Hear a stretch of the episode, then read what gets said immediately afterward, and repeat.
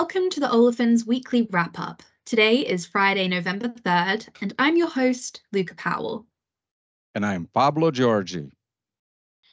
And together, as Chemical Market Analytics, we recap the top events moving the ethylene and propylene markets over the past week.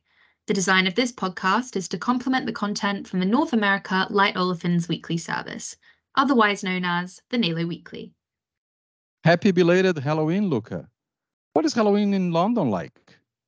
We actually had quite a lot of trick or treaters this year, which I was quite surprised by there was probably around 100 kids, so I had to restock the candy bowl a couple of times. Wow. But you know what else there's restocking? The energy markets. On November 2nd, WTI settled at $82.46 per barrel, a 0.9% decline from last Thursday, with the market now shifting its focus towards the financial markets.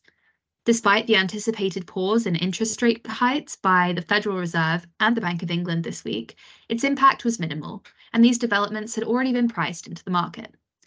An ongoing major uncertainty is whether OPEC Plus will extend voluntary production cuts into the next year if the demand picture continues to deteriorate.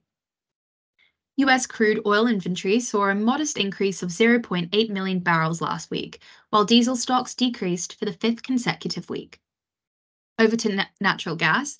Henry Hub December futures settled on November 2nd at $3.47 per MMBTU. The updated weather forecast indicates temperatures returning to above normal levels in early to mid November, curbing gas demand for heating purposes. According to the EIA, storage increased by 79 BCF for the week ending October 27, aligning with the market consensus. Currently, gas in- inventories are 6% above the five year average and 8% higher than this time last year. Moving to NGLs, purity ethane prices in Mont Belvieu settled at 25.81 cents per gallon this Thursday, relatively stable since last week. The ethane frac spread against natural gas weakened this week and remained just under 3 cents per gallon for the whole week. It continues to be a story of low demand from crackers. Between planned and unplanned outages, operating rates are still around 80%, reducing demand and prices for ethane. Non-TET propane settled at 65.38 cents per gallon on Thursday, a slight increase of 1.36% from the previous Thursday. Inventories remain at a five-year high ahead of the winter season. The export market's dominance over domestic demand continues to determine propane pricing, Asian petrochemical demand plays a pivotal role in setting US propane prices. That does it for energy. Now on to ethylene. Deals in the US spot market this week totaled 108 million pounds completed at the Texas and Louisiana hubs. Ethylene prices on a simple average basis decreased, ranging between 18 to 21.5 cents per pound for November delivery. The ethylene market in the US Gulf Coast continues to be dominated by a series of outages that have reduced available capacity over the last two months. Most of these outages are expected to be resolved by December, but a new round of planned maintenance will begin in the first quarter of 2024, which will keep operating rates constrained until the second quarter of 2024.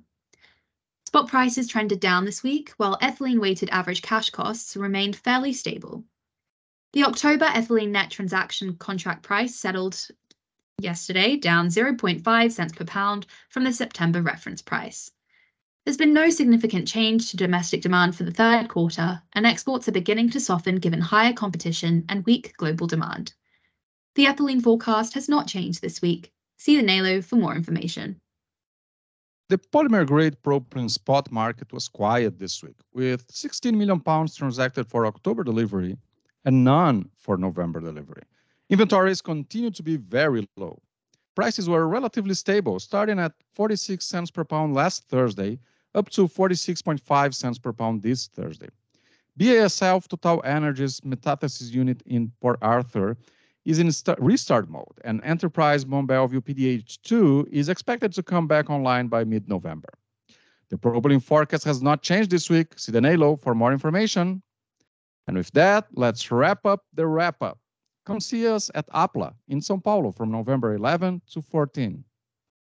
And don't forget to subscribe to our podcast on SoundCloud, Spotify, Apple, or Google Podcasts, or wherever you get your podcasts. And give us a like or leave a review if you enjoy it. If you have any questions or if you'd like us to cover something more specific, you can send us an email. Until next time.